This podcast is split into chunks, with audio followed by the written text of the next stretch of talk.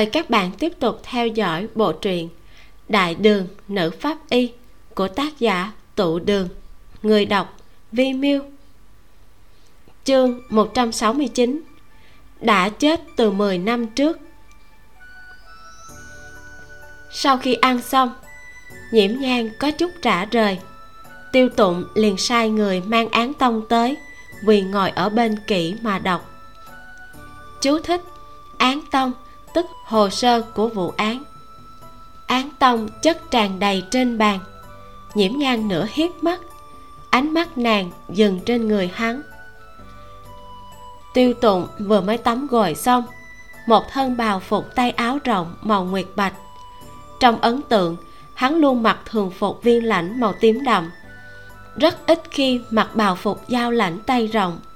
Cũng không thường mặc màu sáng như vậy tóc đen ẩm ướt, thả tán loạn sau người. Vài sợi buông xuống, phản chiếu khuôn mặt ngạnh lãng đang chuyên chú của hắn.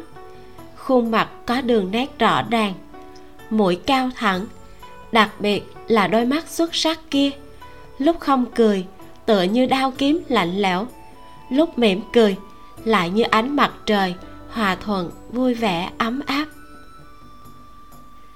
Tiêu tụng rũ mắt ngón tay thon dài lật trang giấy cũ vàng. Miệng lại hỏi,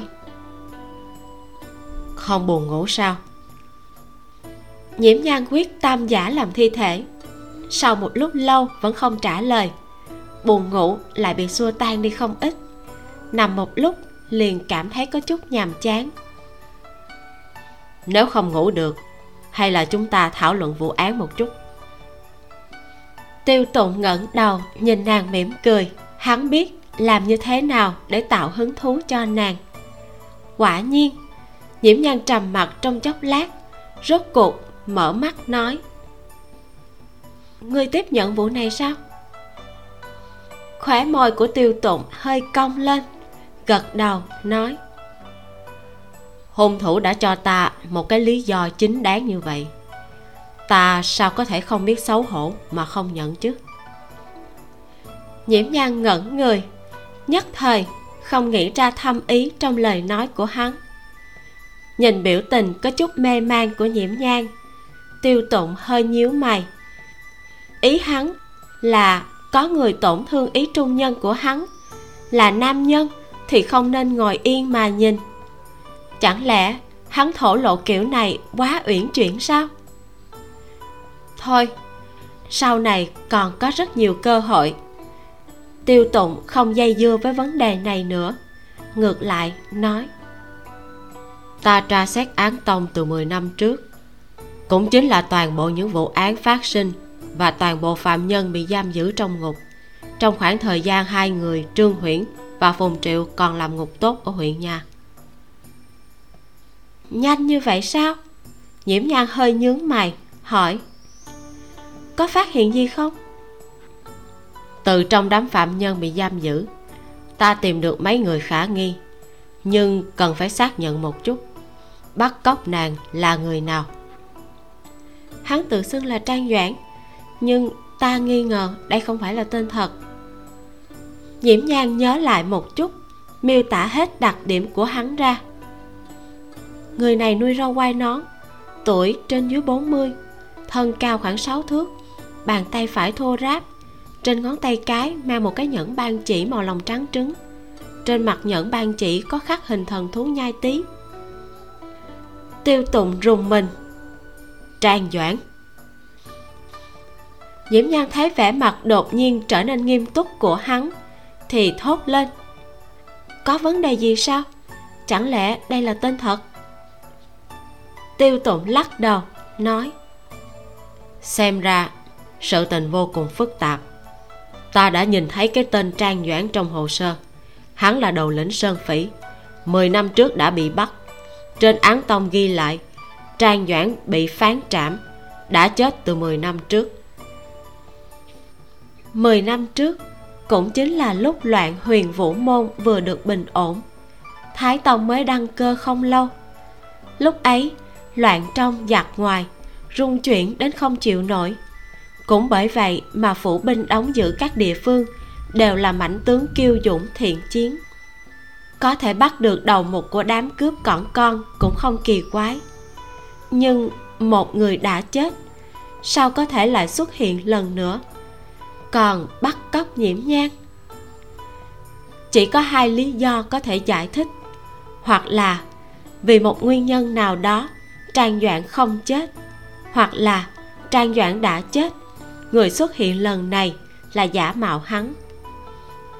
Hai lý do này có thể đem vụ án dẫn theo hai hướng hoàn toàn khác nhau, cần phải thận trọng. Nhiễm nhan cũng nhíu mày. Trương doãn kia một thân phỉ khí, bên người còn có rất nhiều hắc y nhân được huấn luyện bài bản. Nếu nói là giả mạo, tất nhiên hắn cũng có thể là một thổ phỉ tiêu tụng buông án tông ở trong tay xuống, đứng dậy đi đến bên giường. Nàng hiện tại còn bệnh, những chuyện này nàng biết là được rồi, không cần quá hao tâm tốn sức. Giao cho ta đi. Giao cho ta đi. Một câu thật đơn giản. Nhiễm nhan trước kia không biết đã nói qua bao nhiêu lần, nhưng chưa bao giờ có ai nói với nàng như vậy chỉ có thường xuyên nghe có người nói. Nhiễm pháp y, chuyện này phải nhờ ngươi rồi. Nhiễm nhan nhìn ánh mặt trời chiếu trên hành lang sáng ngời, ngẩng đầu nhìn chằm chằm tiêu tụng, nói, ta muốn ra ngoài phơi nắng một chút. Được. Tiêu tụng khom lưng, vạch chăn của nàng ra, duỗi tay, bế ngang nàng lên, xong mới nói đắc tội. Nhiễm nhan lại không để ý chuyện đó. Đầu để gần sát vào hắn, dựa lên lòng ngực to lớn gần trong gan tấc cảm giác ấm áp xuyên qua y phục truyền đến. Từng tiếng từng tiếng tim đập trầm ổn mà hữu lực, tựa như trong giấc mộng kia. Nhiễm nhan vẫn còn đang cảm nhận, lại không phát hiện cả người tiêu tùng đã căng chặt cùng với tiếng hít thở càng lúc càng nặng nề. Vãn lục và ca lam vẫn luôn đứng ở cửa nghe ngóng. Thình lình nhìn thấy tiêu tụng ôm nhiễm nhan ra, không khỏi đại kinh thất sắc. Bởi vì, bên trong cái tứ hợp viện này, có một chiếc áo bào màu tro đang tĩnh tọa ở trên hành lang phía bắc. Hắn nghe thấy tiếng bước chân, quay đầu lại đối diện ngay tiêu tụng đang ôm nhiễm nhan ra. Hai bên nhìn nhau, không khí thoáng chốc có chút căng thẳng. Chỉ có nhiễm nhang vẫn cứ thông dong, nói, tiêu lan quân, đem ta đặt ở bên lan can là được rồi, cảm ơn. Tiêu tụng ứng tiếng, lại chưa thật sự buông nhiễm nhang xuống, mà siết chặt tay ôm nàng lại. Sau khi đứng yên một lát mới quay đầu lại nói với vãn lục vẫn còn đang kinh ngạc. Đi lấy đệm chăn ra đây.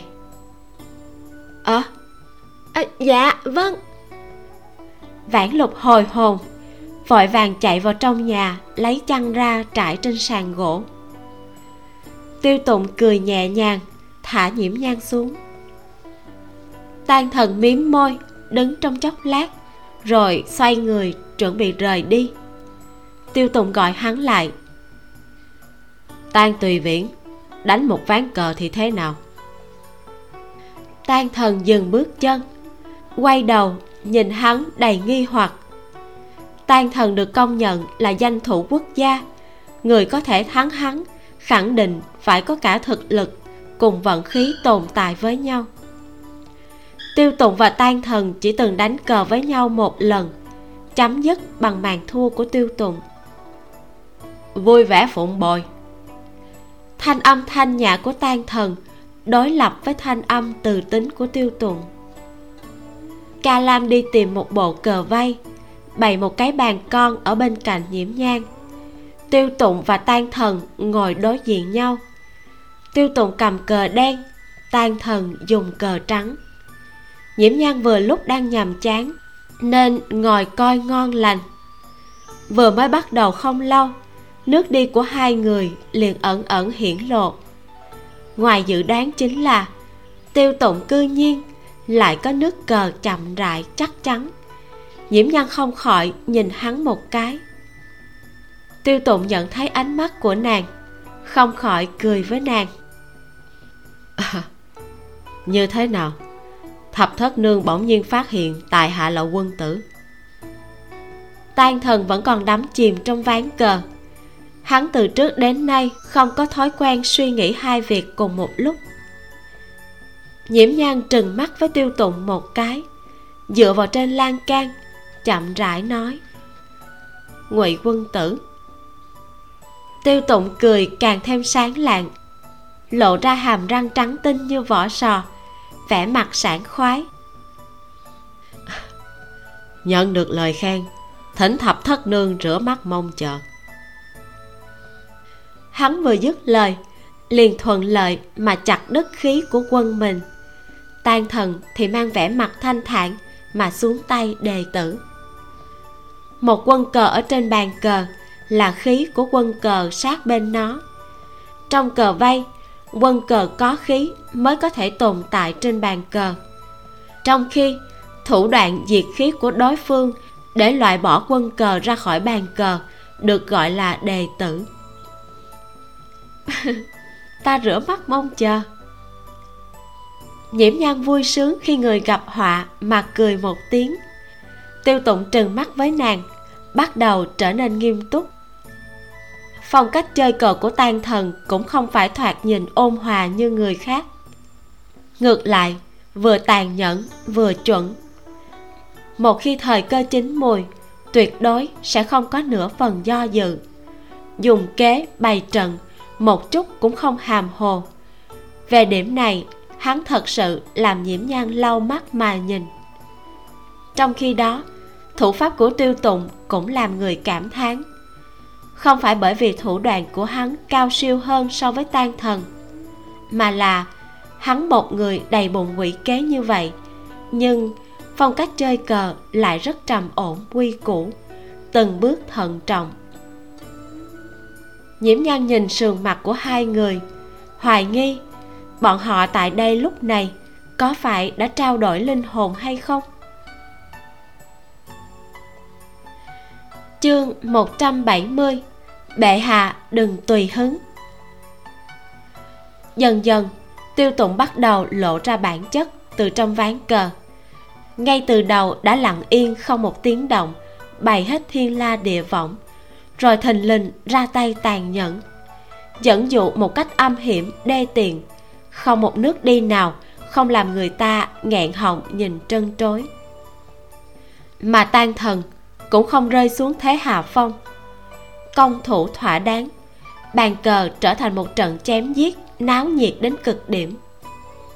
Ván cờ này kéo dài rất lâu, từ sáng sớm cho đến quá ngọ. Trong thời gian đó nhiễm nhan đã ăn hai lần cháo trắng. Mà chiến cuộc khi thì dữ dội, khi thì bình lặng, vẫn không định ra được kết quả. Nàng có thể không biết. Tiêu tụng bỗng nhiên quay đầu nói chuyện với nhiễm nhan trong mắt tràn ra ý cười nhàn nhạt. Ta cùng với tan tùy viễn đều đã từng làm hầu cờ. Hầu cờ chính là kỳ thủ bồi hoàng đế đánh cờ khi nhàn hạ.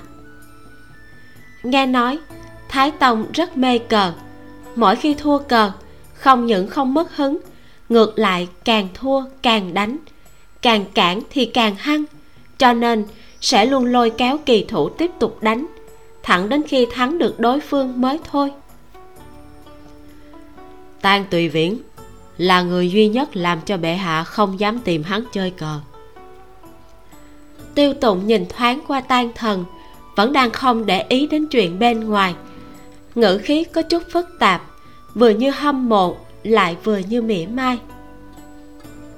Lý thế dân không dám tìm tan thần chơi cờ, không phải bởi vì kỳ nghệ của hắn cao siêu, mà bởi vì tan thần một khi đắm chìm trong thế giới cờ vây sẽ tuyệt đối không phân tâm.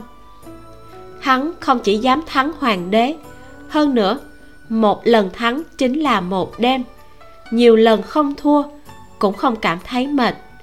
Thái tông muốn chơi bao lâu, hắn đều vui vẻ phụng bồi. Chuyện này không chỉ làm cho lòng tự trọng của thái tông bị sụt giảm nghiêm trọng, mà còn thập phần khảo nghiệm sức nhẫn nại của ông. Thái tông trăm công ngàn việc. Chơi cờ vốn là để giải trí, chơi cờ cùng tan thần ngược lại giống như nghẹn một hơi ở trong lòng. Phát tiết ra thì có vẻ không độ lượng, không phát tiết ra thì lại nghẹn đến khó chịu. Cho nên, trong một đêm đánh cờ, đến ván thứ ba, thái tông rốt cuộc nhịn không được ném xuống quân cờ, giận đến không lựa lời mà nói. Khanh không thể thua một lần để dỗ trẫm được sao? Tan thần lúc ấy còn đắm chìm trong ván cờ. Chưa bước ra được vội vàng dựa vào ký ức đem bàn cờ xếp lại nguyên trạng ngơ ngác mà nói một câu. Bệ hạ đừng tùy hứng chúng ta đánh cho xong ván này. Kết quả có thể đoán được. Thái tông giận dữ rống lên một câu. Ngươi còn biết ta là bệ hạ sao?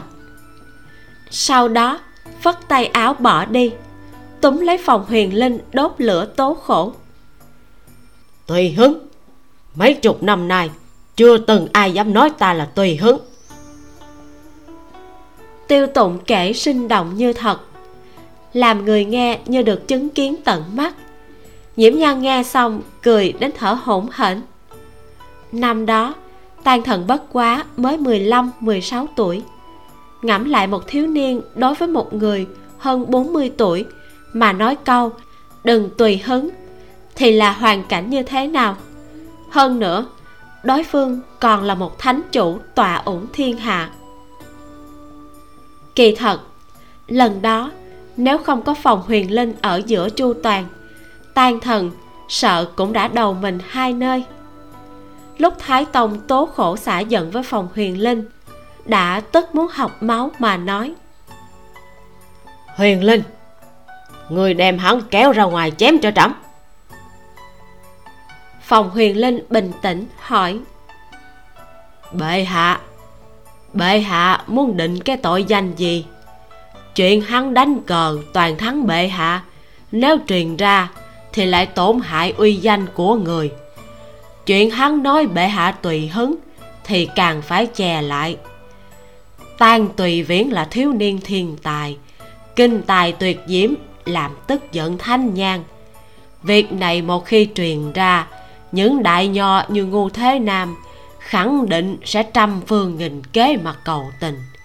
Đến lúc đó, bệ hạ cũng không thể thật sự giết hắn. Không bằng cứ định cho hắn một cái tội là thông đồng với địch phản quốc, có được không? Thái tông chỉ là ngẫu nhiên giận chó đánh mèo, lại không phải hôn quân nghe xong những lời này mới bình tĩnh lại. Thôi ta cũng không phải người thua không chịu được. Phòng huyền linh lật đật tân bốc. Bệ hạ trí tuệ rộng lớn hạ thần theo không kịp. Sau khi ca ngợi một phen miễn được một lần tai họa nhưng từ đó về sau thái tông không bao giờ cùng tan thần đánh cờ nữa ngươi thì sao? Nhiễm nhan cơ hồ quên mất, tiêu tụng vẫn còn đang chơi cờ. Tiêu tụng nhìn như tùy ý mà hạ xuống một quân cờ, tiếp tục nói. Tan tùy viễn thắng được dễ dàng, ta lại thua gian nan. Kỳ nghệ của bệ hạ cực tốt, muốn thua mà không lộ dấu vết, phải phí không ít đầu óc quan viên trong triều hoặc vì danh lợi, hoặc vì gánh nặng trên vai. Không ai có thể giống như tan thần cứ ngây ngốc, xông về phía trước như vậy. Ta cũng không phải là người xuất sắc nhất trong số bọn họ. Lời này thì nhiễm nhan tin. Đại đường có quá nhiều danh thần. Tiêu tụng dù cho xuất sắc, ở trong đó cũng không phải là dạng lóa mắt nhất. Nhiễm nhan có thể nhìn ra, kỳ thật lúc tiêu tụng đang kể chuyện về tan thần, cũng ngẫu nhiên toát ra thần sắc hâm mộ. Vì sao? Nhiễm nhan muốn biết. Nếu hắn muốn sống tiêu sái không kìm nén, vì sao lại lựa chọn vay khốn chính mình? Tiêu tụng nhìn cục diện trên ván cờ, vừa chờ tan thần hạ quân cờ, vừa nói. Nếu trong nhà tan tùy viễn không phát sinh biến cố hắn vẫn luôn là con vợ cả của thôi thệ lục vòng. Hiện tại hắn cũng sẽ giống như ta. Vinh quang của một gia tộc là từ bao nhiêu bạch cốt trồng chất mà tạo nên. Thế nhân đều biết, tiêu thị nhất tộc vào thời kỳ Nam Triều đã từng sinh ra 30 vị tể tướng. Nhưng bọn họ là ai với ai, chỉ sợ cũng chỉ có trên gia phả mới có ghi chép rõ ràng nhất. Kỳ thật tan thần từ nhỏ đã mất cha mẹ. Đối với tình cảnh của hắn mà nói, là chuyện bất hạnh, nhưng cũng là chuyện may mắn. Tới khoảng cuối giờ mùi, tiêu tụng mới buông cờ, thở dài. Ta thua rồi. Tan thần thắng cũng không vui vẻ. Ngươi chưa dùng hết toàn lực. Ta đã tận lực ngón tay thon dài của tiêu tụng gõ lên bàn cờ, nói, kỳ thật, ta cũng không tính là thảm bại. Ta biết chính mình khi nào sẽ thua. Ngươi lại không biết chính mình khi nào sẽ thắng. Hắn vừa dứt lời, ngoài cửa viện liền truyền đến một thanh âm xa lạ. Tiêu thị lan. Trong lòng nhiễm nhang hơi giật mình, tính toán đến trình độ này quá biến thái đi? Hay chỉ là trùng hợp? Nàng chưa kịp nghĩ nhiều, đã theo thanh âm nhìn ra, đứng bên cửa là một nam nhân trung niên, hơn 40 thân hình cao lớn, vạm vỡ. Nếu không có một thân quan phục viên lãnh màu xanh lục kia, thoạt nhìn còn tưởng là một người làm nghề giết heo. Người nọ lông mày đen, so với đôi mắt bên dưới còn rộng hơn vài lần nhìn từ xa, chỉ thấy lông mày không thấy mắt. Môi cũng phong phú hơn so với người bình thường. Trên khuôn mặt chỉ có mỗi cái mũi kia là cao thẳng, đỉnh bạc. Cứu vãn được vài phần nhan sắc. Hạ quan không có nhục sứ mệnh. Người nọ thấy rõ tình hình trên hành lang. Ánh mắt vân vân giữa tiêu tụng và tan thần khoảng 2 giây. Cuối cùng, hướng về phía tiêu tụng, chắp tay, nói tiêu thị lan chuyện ngài ra lệnh cho hạ quan đã điều tra ra được. Nếu nhiễm nhan đoán không sai, tiêu tụng trước đó có thể chỉ là sai cấp dưới đem sự tình phân phó xuống. Căn bản chưa gặp mặt người này, tan thần và tiêu tụng đều có bộ dáng xuất sắc. Người này lại chỉ cần hai cái thở dốc đã nhận ra chính chủ, tính ra cũng là người có nhãn lực tốt phùng huyện lệnh không cần đa lễ. Mời ngồi. Tiêu tụng ngồi thẳng dậy, nháy mắt, bộ dáng lười nhát trước đó biến mất. Tự nhiên mà chuyển qua khí thế bức nhân. Phùng huyện lệnh vội vàng cúi đầu, ở dưới hành lang cởi giày, bước lên hành lang, quỳ ngồi xuống cách đó không xa. Ca lam và vãn lục lui xuống đi pha trà. Tan thần vẫn chưa rời đi tiêu tụng lại không thèm để ý, nói với phùng huyền lệnh. Nói qua một chút đi. Dạ. Hạ quan đã điều tra rõ, năm đó ngoài hai người trương huyễn phùng triệu cùng nhau thoát khỏi tiện nghiệp, còn có năm người khác.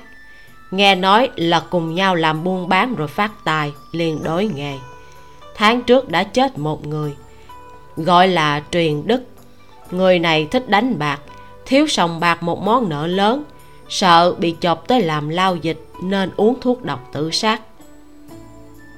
Phùng huyện lệnh có chút kinh hãi với vẻ trầm ổn và khí thế của tiêu tụng trước khi hắn đến đây, cũng nghe nói một chút về tiêu tụng nhưng trong lòng luôn cảm thấy bất quá là một thanh niên hơn 20 tuổi, chỉ sợ là đồn đái thổi phong nhưng nghe danh không bằng gặp mặt hôm nay vừa thấy, phùng huyện lệnh cơ hồ, cả đầu cũng không dám ngẩng lên. Sợ phải nhìn vào cặp mắt sắc bén có thể môi phá nhân tâm kia. Nói tiếp đi. Tiêu tụng tiếp nhận nước trà của ca lam đưa tới. Liếc liếc bọt bên trên mặt, khẽ nhíu mày, không uống đã thả xuống. Nhiễm nhan gọi ca lam lên, thì thầm vài câu với nàng phùng huyện lệnh vội vàng nói. Dạ tám ngày trước trương huyễn chết trong đại sảnh của khách điếm duyệt lai. Lưu y sinh có nghiệm thi qua đây là nghiệm trạng. Phùng huyện lệnh móc từ trong tay áo ra một tờ giấy hơi mỏng đưa tới tiếp tục nói. Một người khác tên phùng triệu vào đêm sáu ngày trước bị người chém chết ở rừng cây ngoài thành những người còn lại là du chấp dương tứ, lưu phòng, trạch bình trị. Trong mấy người này, chỉ có trạch bình trị là ở lại bốn huyện ba người còn lại hiện giờ đều định cư ở lạc dương. Ca lam lại bưng lên một ly trà khác đặt trước mặt tiêu tùng. Hắn rủ mắt, liếc nhìn nước trà một cái, không khỏi hơi giật mình. Chợt nhìn về phía nhiễm nhang trong đôi mắt đen, một tia ôn nhu, như ẩn, như hiện. Tiêu tùng không thích uống trà có thêm hương liệu. Nhiễm nhan liền sai ca lam đi đổi ly khác. Đây vốn là một chuyện rất nhỏ, nhưng trong lòng tiêu tụng lại hạnh phúc đến sắp trào ra ngoài. Bưng ly trà, nhấp một ngụm. Toàn bộ tinh thần đều ôn hòa thêm vài phần. Trước tiên nói kỹ hơn về trạch bình trị này đi trạch bình trị thường gọi là trạch tam, chính là lão bản của khách điếm duyệt lai. Tay bưng trà của tiêu tụng hơi khẩn lại, không tiếp tục truy vấn, chỉ dặn dò. Người đem tư liệu tra được, viết xuống hết kỹ càng cho ta. Còn nữa, thân thế của khất cái lưu vấn kia cùng những chuyện hắn gặp phải và án tông của đầu lĩnh thổ phỉ trang doãn năm đó bị nhốt trong ngục cũng đưa đến hết cho ta. Vâng hạ quan liền đi làm ngay. Phùng huyện lệnh cả trà cũng không kịp uống, đã vội vàng rời đi. Trạch tam. Tiêu tụng trầm ngâm một câu, rồi bắt đầu nhâm nhi ly trà. Tan thần nghe xong những gì phùng huyện lệnh nói, lại rơi vào thế giới của chính mình, đứng dậy, giống như u hồn mà bay về phòng mình tiêu tụng quay đầu, cười hỏi, nương tử có muốn vào phòng không? Trái tim của nhiễm nhan run rẩy. Bình thường, nàng nghe hai chữ nương tử đều đã nghe đến trơ ra rồi. Không biết vì sao, khi giọng nói từ tính của tiêu tụng phát ra âm từ này, lại làm nàng không khỏi nhớ tới xưng hô giữa phu thê với nhau của triều đại nào đó không biết có lẽ là giọng nói của hắn.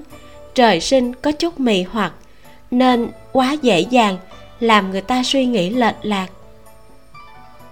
Nhiễm nhan nghĩ vậy. Nàng miên man suy nghĩ, lại phát hiện tiêu tụng còn đang nhìn nàng. Gò má chợt nóng lên, rủ mắt nói, vào. Chợt nghĩ đến chắc lại là hắn ôm vào, lập tức lại nói không vào. Tiêu tụng không nhìn được mà bật cười, phân phó vãn lục. Đi lấy áo choàng cho nương tử nhà các ngươi. Ngươi không phải muốn phá án sao? Nhiễm nhan uyển chuyển, ngầm ra lệnh đuổi khách. Tiêu tụng nhìn ra nàng đang quẩn bách, trong lòng hơi vui vẻ, liền thuận theo ý của nàng. Ừ đúng là có một số việc phải xử lý. Nhiễm thập lan đi lạc dương bốc thuốc, ước chừng qua hai khắc nữa là đến đây. Nhiễm nhan nhìn bóng dáng đỉnh bạc của hắn, bỗng nhiên dương giọng nói, cảm ơn. Tiêu tụng dừng bước, quay đầu, bên môi mang một nụ cười nhẹ, ôn nhu nói, nếu có nhàm chán thì trên bàn có án tông nhiễm nhan giật mình. Ẩn ẩn nhận ra, toàn bộ những chuyện hôm nay tiêu tụng làm chắc là vì giúp nàng tiêu khiển. Nếu hắn bí mật đi xử lý vụ án, sợ là sẽ còn nhanh hơn. Nghĩ đến đây, nhiễm nhan không khỏi nở nụ cười. Người ta đều làm việc tốt không để tên. Hắn thì ngược lại, sợ người quá trì độn mà không phát hiện ra, còn muốn nhắc nhở riêng một chút. Chương 171 Đào chi yêu yêu, Trước trước kỳ hoa. Nhiễm nhan và vãn lục ở dưới hành lang nói chuyện phím trong chốc lát. Mới biết được, cái viện này là Lưu Thanh Tùng tìm để bọn họ ở tạm, Nằm ngay bên cạnh huyện Nha. Nhắc tới Lưu Thanh Tùng, Nhiễm nhan nhìn không được nghiến răng. Hắn tốt nhất đừng xuất hiện ở trước mắt nàng nữa sắc trời dần ngã về chiều. Tiêu tụng đoán nhiễm vân sinh sau hai khắc sẽ về. Chỉ là lần này hiển nhiên đã tính sai. Nhiễm vân sinh tới gần chạng vạn mới về đến. Nhiễm nhan sớm đã được ca lam và vãn lục dìu vào phòng. Miệng vết thương ở chân hơi nứt ra, so với lúc mới bị thương còn đau hơn vài phần. Vừa mới xử lý tốt miệng vết thương nhiễm vân sinh đã xách theo một bao thuốc lớn đi vào. A nhan tỉnh rồi. Nhiễm vân sinh có vẻ rất cao hứng, tươi cười rạng rỡ. Chỉ là sắc mặt hơi tái nhợt, trong ánh mắt cũng có ưu phiền. Làm thập ca lo lắng rồi. Nhiễm nhan ấy náy nói. Nhiễm vân sinh đưa đồ vật trong tay cho vãn lục, quỳ ngồi ở trước giường. Muội không có việc gì là tốt rồi nhiễm nhan nhận ra hắn có chút tâm thần không yên. Thập ca có tâm sự sao? Không phải đại sự gì. Nhiễm vân sinh vốn định nói gì đó, nhưng đối diện ánh mắt trầm tĩnh của nhiễm nhan liền đứng dậy nói, một đường sóc nảy, ta có chút mệt mỏi. A nhan cũng sớm nghỉ ngơi một chút đi. Nhiễm vân sinh dứt lời, không chờ nhiễm nhan đáp lại, đã bước nhanh rời đi nhiễm nhăn nhíu mày. Nhiễm vân sinh không phải là người giấu không được tâm tư. Chuyện bình thường, căn bản không có khả năng nhiễu đến tâm thần hắn không yên như vậy. Nàng hiện tại hành động không tiện, không thể chủ động đi tìm nhiễm vân sinh để tìm hiểu. Huống hồ, hắn hiện tại lại không muốn nói. Hỏi cũng không nhất định sẽ nói. Vãn lục, em đi hỏi thử sai vặt của thập ca hôm nay đi lạc dương đã xảy ra chuyện gì? Vãn lục ứng tiếng, liền đi ra ngoài. Sau khi ca lam giúp nhiễm nhan rửa mặt xong, đi ra ngoài đổ nước. Nhiễm nhan nghe thấy tiếng bước chân đi vào. Tưởng vãn lục đã trở lại. Nàng hỏi, đã hỏi được chưa? Muốn hỏi cái gì vậy? Là một giọng nam tử có mang ý cười nhiễm nhan nằm trên giường, gian nan mà xoay đầu qua. Thấy sau màn trúc, một thân hình lờ mờ, mơ hồ có thể thấy được tiêu tụng một thân thường phục viên lãnh tím đậm, tóc đen cột lên. Tuy thoạt nhìn so với khoảng thời gian trước kia, gầy ốm đi không ít, nhưng lại có bộ dáng tinh thần sáng láng. Đã không còn thấy vẻ lười nhác cùng mỏi mệt lúc sáng sớm nay vào đi. Lời của nhiễm nhang vừa ra khỏi miệng liền hối hận. Trong tiềm thức, thì nàng không cảm thấy ở một mình cùng với một nam tử không có gì là không ổn. Nhưng đây lại là đại đường. Nàng nói lời này có thể làm tiêu tụng hiểu lầm gì hay không? Tiêu tụng ván màn trút ra, đi đến, đứng ở bên giường, nhìn bộ dáng không chỉnh tề của nàng, nhíu mày hỏi có phải là miệng vết thương lại nứt ra rồi không? Ừ. Chỉ là miệng vết thương nhỏ không đáng ngại đâu. Nhiễm nhan nhàn nhạt nói mời ngồi. Tiêu tùng cũng không vạch trần nàng. Nằm 6 ngày những vết thương nhỏ cũng đều khép lại không sai biệt lắm. Hiện tại còn có thể vỡ ra làm sao có thể là vết thương nhỏ? Lại chết một người nữa là vu chấp tiêu tụng bỗng nhiên nói. Nhiễm nhan sửng sốt, sau một lúc lâu mới nói. Chuyện ngươi đến huyện tụ thủy đã không còn là bí mật. Hung thủ vậy mà còn dám ngược gió gây án sao?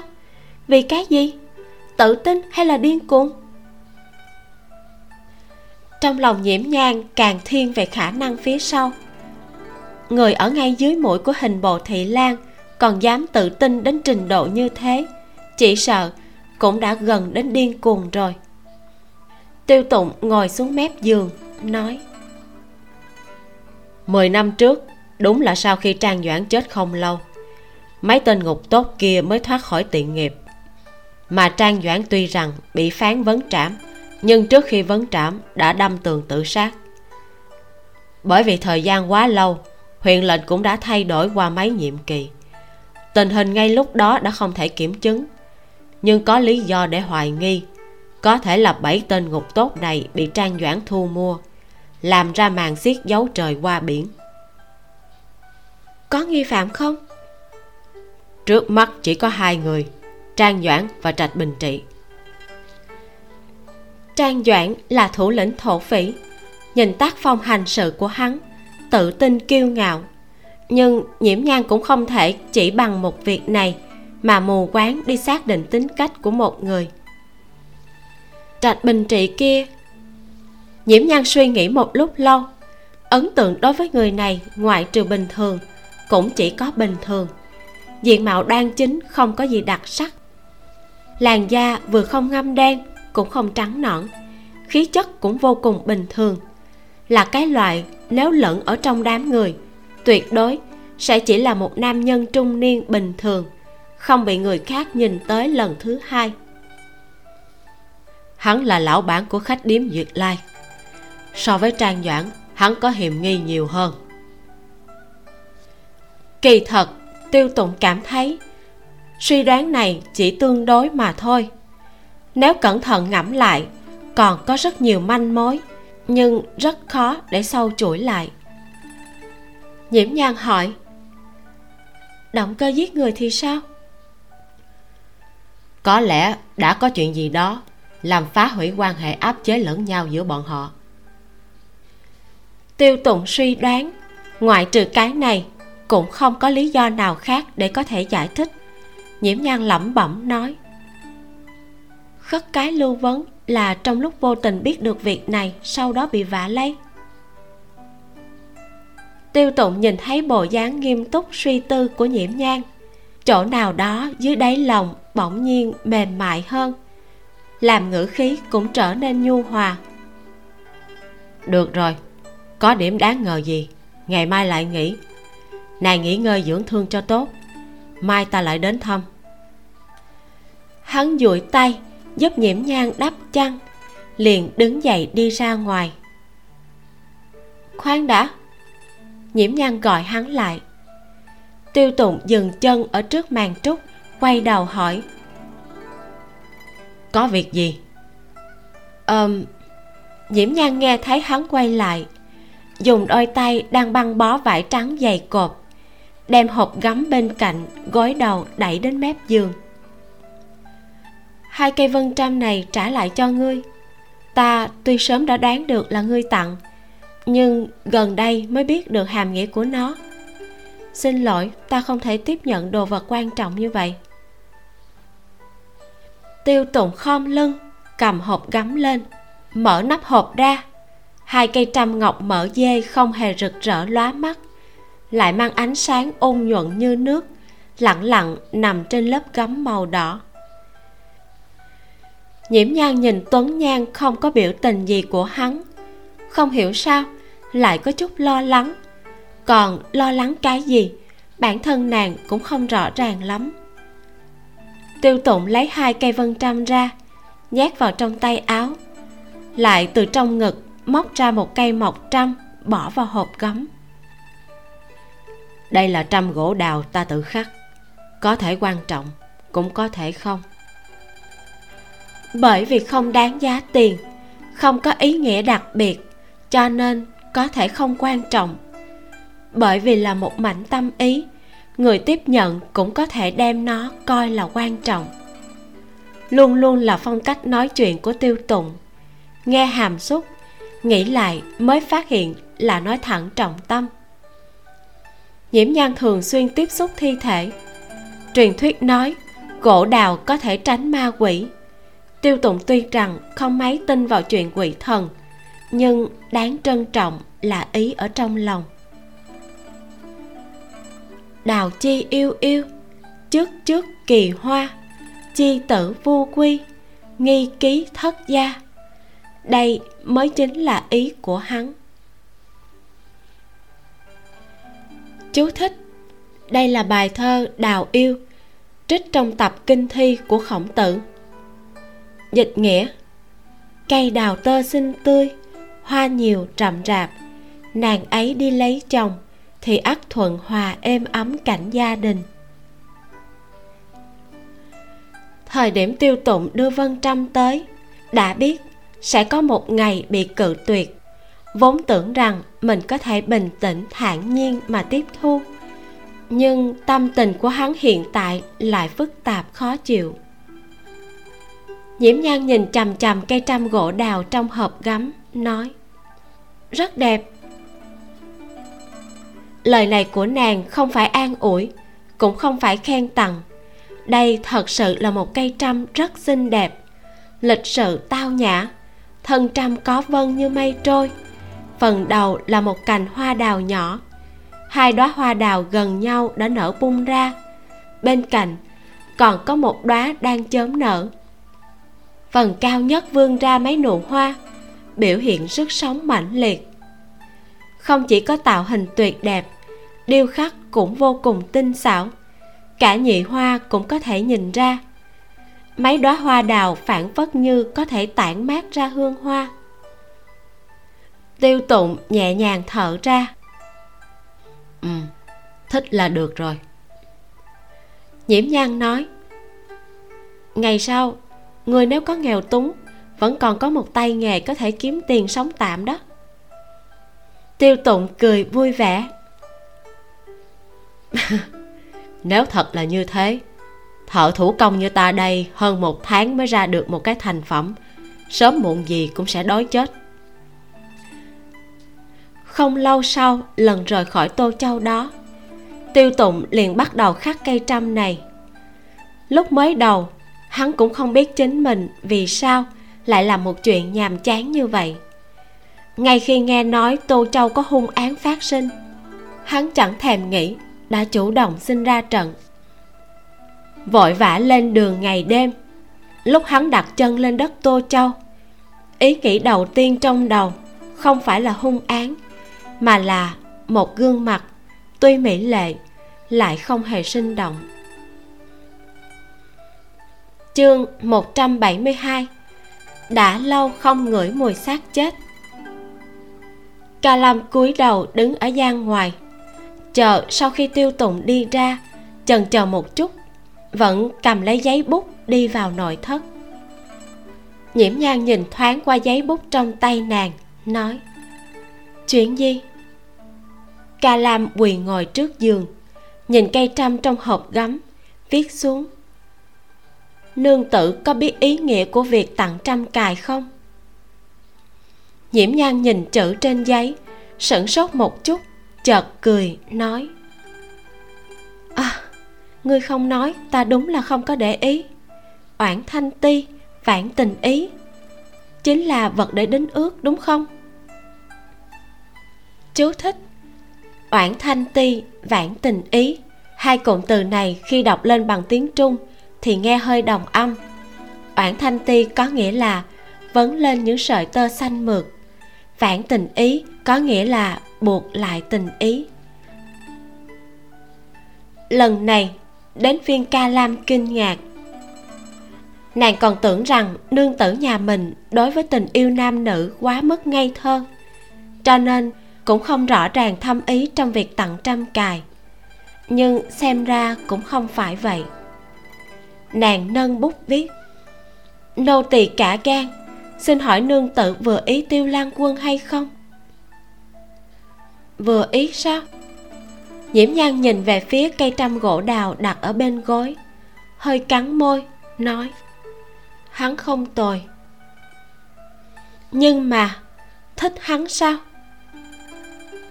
Tặng trăm chỉ là một con đường để biểu đạt cảm tình, không chỉ là đính ước đâu nhiễm nhan thấy ca lam tựa hồ không tán đồng, tiếp tục nói, nếu như tiêu tùng không nghĩ vậy, hắn cũng sẽ không lừa gạt a vận trộm đưa một vật quan trọng như vậy cho ta đâu.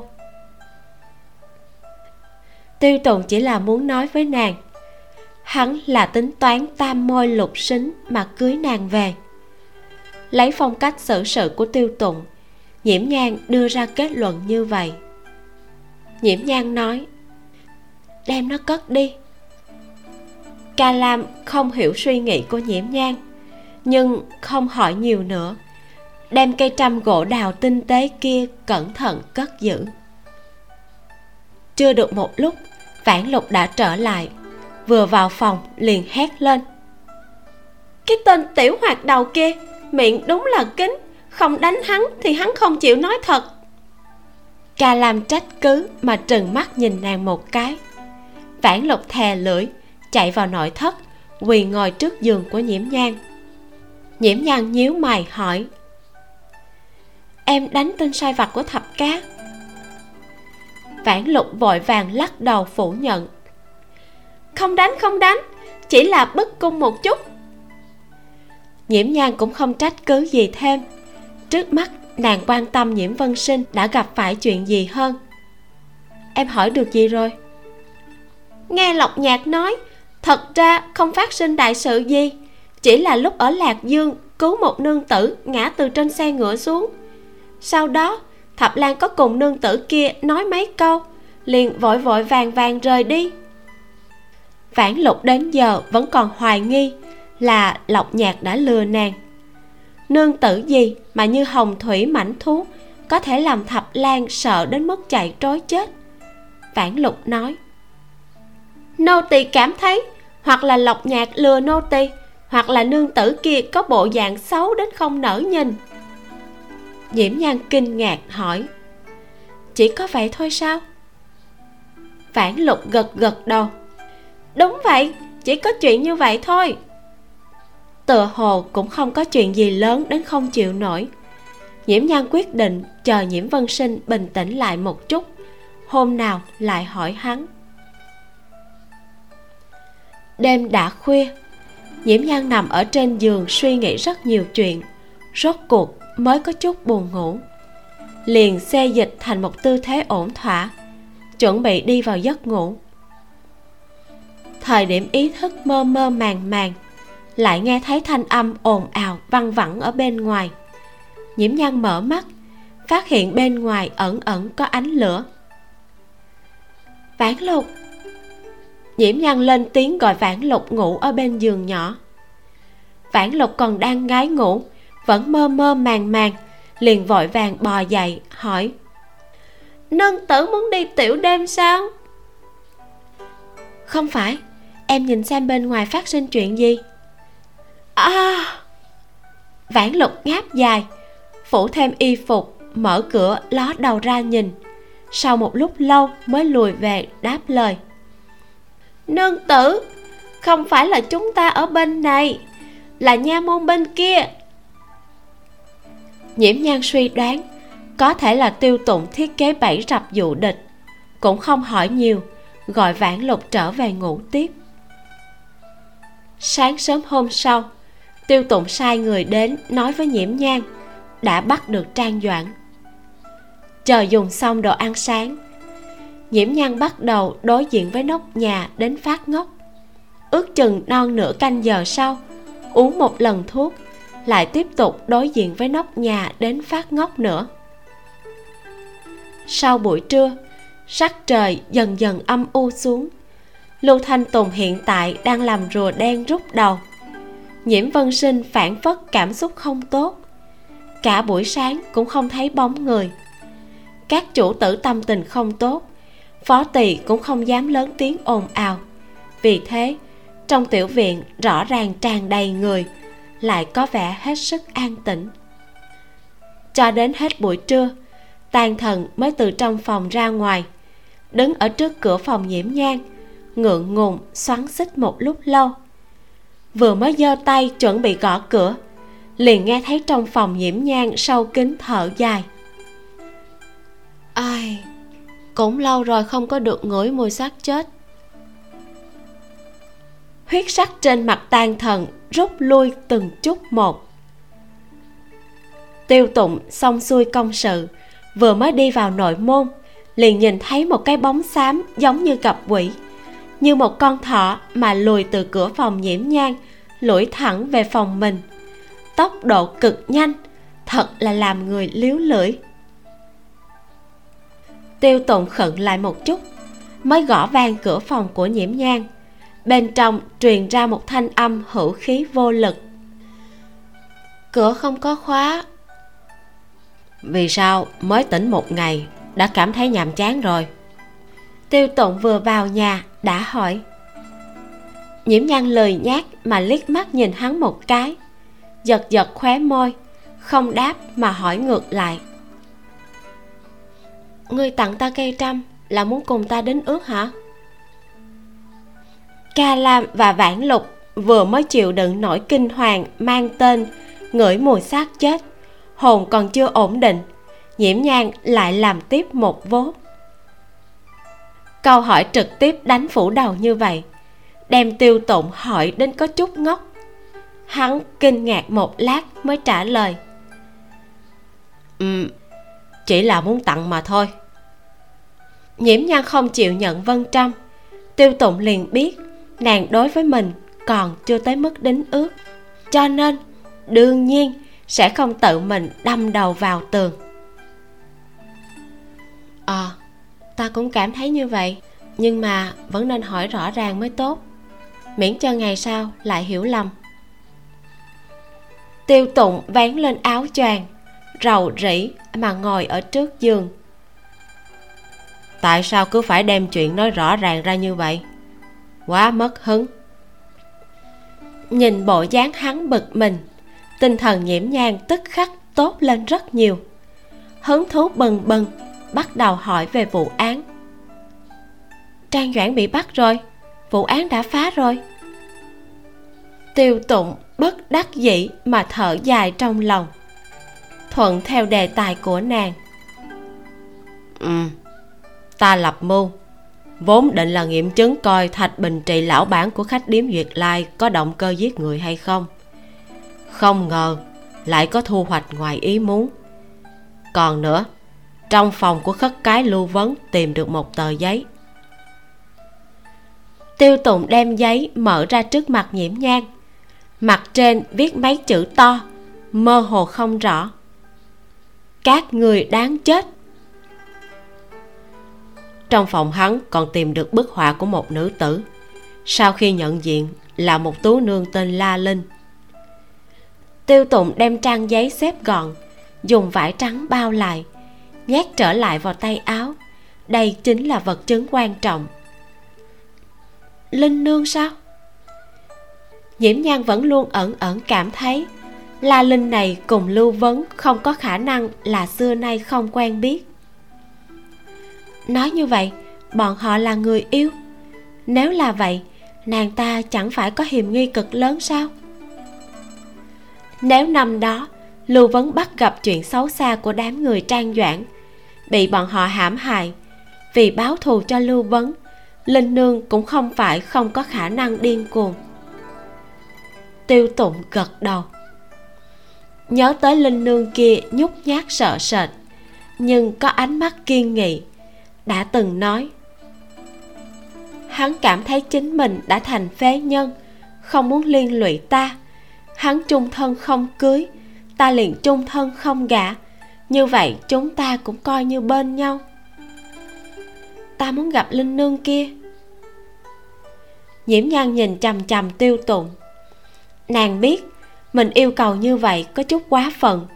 Nếu là bình thường, nàng quả quyết sẽ không làm ra chuyện không đúng mực như thế. Nhưng nàng cũng biết, tiêu tụng sẽ đáp ứng. Được. Tiêu tụng không thèm suy nghĩ mà đáp ứng luôn. Nhiễm nhan không phải là người rộng lượng vô biên. Nàng bị thương thành như vậy, ngoại trừ trang doãn còn có hung thủ gian ác kia. Nàng một người cũng sẽ không bỏ qua. Mặt khác nàng là muốn tự mình kiểm tra. Nửa khắc sau, hai nha dịch áp giải một nắp nửa khắc sau, hai nha dịch áp giải một nữ tử đi vào. Cách màn trúc, có thể mơ hồ thấy nàng ta có vóc người cao gầy, gương mặt dài ốm. Dưới đôi mày lá liễu cong cong là cặp mắt hồ thu, phần mũi hơi dài, môi có chút mỏng búi tóc đơn giản, toàn thân không có một món trang sức nào. La linh vừa ngước mắt lên, liền thấy tiêu tụng đang ngồi dựa vào kỹ.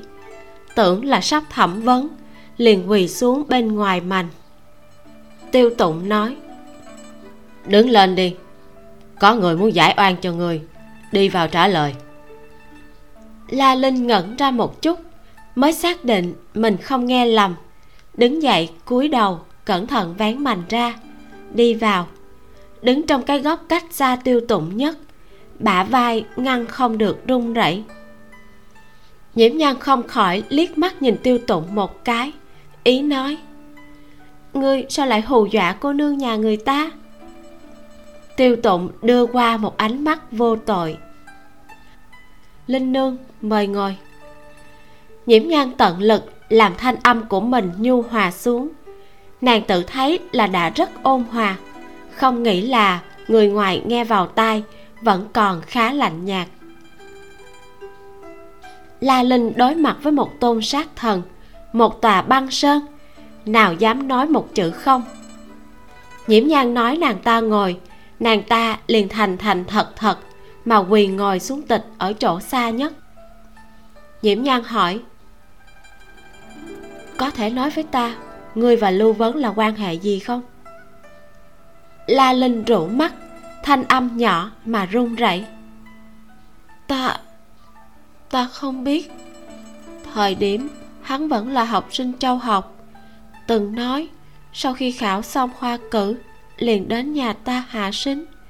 Nhưng sau khi có biến cố xảy ra, hắn lại làm bộ như không quen biết ta nhiễm nhan tiếp tục đặt câu hỏi. Ngươi cảm thấy lưu vấn là dạng người gì? Nghe nói hắn tài hoa hơn người. Ngươi cảm thấy, ngươi cảm thấy, hắn nếu thi trúng khoa cử, sẽ thực hiện lời hứa sao? Trong thanh âm của la linh mang theo ngạn ngào, hắn trước nay nói chuyện luôn giữ lời. Khi nhắc đến lưu vấn, trong lòng nàng ta lại tràn ngập bi thương quên cả sợ hãi. Mười ba năm trước, ta quen biết hắn. Hắn là người tốt, thường xuyên tới giúp ta chiếu cố tổ mẫu. Bao nhiêu việc nặng trong nhà đều ôm. Nhiễm nhân ngắt lời nàng ta. Một khi đã như vậy, vì sao hàng xóm của ngươi đều không biết hắn? Hắn sợ bị trong nhà trách phạt, nên chỉ lén đến thôi mỗi lời la linh nói ra đều mang vô tận chua xót. Trước kia, lưu vấn tuy là con vợ lẽ của lưu thị, nhờ có tài hoa hơn người mà được thị tộc coi trọng. So với thân phận của nàng ta, đương nhiên là khác nhau như trời với đất. Sau đó, khi hắn gặp biến cố, nàng cho rằng vậy là có thể kết làm vợ chồng, nhưng hắn lại lâm vào tuyệt vọng nhiễm nhan hỏi. Ngươi biết hắn đã gặp chuyện gì không? Đây mới là vấn đề quan trọng nhất. La linh lắc đầu. Nước mắt từng giọt từng giọt rơi trên sàn nhà. Tràn thành từng đóa hoa nhỏ trước mặt nàng ta. Bên ngoài, cũng không biết khi nào trời lại mưa, phản phất như muốn làm nổi bật tâm tình hiện tại của la linh trong phòng dần dần tối xuống. Thấy không rõ bóng người chỉ nghe tiếng khóc kìm nén của la linh. Người đâu? Thả nàng ta đi. Thật lâu sau tiêu tụng lên tiếng đánh vỡ trầm mặc. Nhiễm nhan có chút kinh ngạc nhìn về phía hắn. Tiêu tụng cũng không giống một người làm việc theo cảm tính không có khả năng nghe xong một đoạn chuyện xưa bi đát thì lòng thông cảm tràn lan. Nhưng nghĩ lại, nàng liền hiểu, tình ý của la linh chân thật như thế, không hề có sơ hở. Nếu nàng ta chắc chắn không biết chuyện gì đã xảy ra với lưu vấn, nàng ta sẽ không có động cơ giết người. Tiêu tụng đứng bên cửa sổ, nhìn bóng dáng nha dịch mang theo la linh đi ra ngoài, nhẹ giọng nói, bạch nghĩa, đi theo nàng ta trên hành lang phát ra một thanh âm. Dạ. Nhiễm nhan nói, ngươi cảm thấy nàng ta là hung thủ? Không biết. Trước khi chưa tra được manh mối gì, bất luận người nào có liên quan đều có khả năng là hung thủ. Ta chỉ là cảm thấy hôm nay cảm xúc vừa rồi của nàng ta rõ ràng kích động hơn nhiều so với lúc ở huyện nha. Tiêu tổng quay đầu lại nói nhiễm nhan trầm ngâm một chút, nói, có phải tại ngươi quá dọa người hay không? Nàng ta ở nơi này của ta lại thả lỏng hơn. Ở chỗ của nàng. Tiêu tụng nhìn biểu tình nghiêm túc của nàng, phát hiện nàng căn bản không phải đang nói đùa, không khỏi nói, nàng còn chó chê mèo lắm lông sao?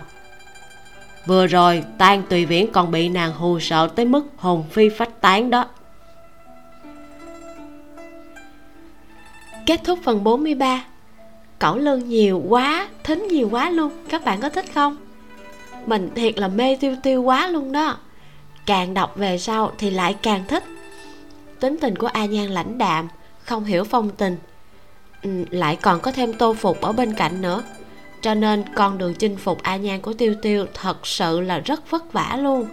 Nhưng mà như vậy thì mới càng thấy rõ bản lĩnh của chàng, đúng không? Kể từ bây giờ, thính và cẩu lương sẽ được hai anh chị phân phát đều đều cho chúng ta. Cùng nhau thưởng thức từ từ ha. Mình là vi miêu.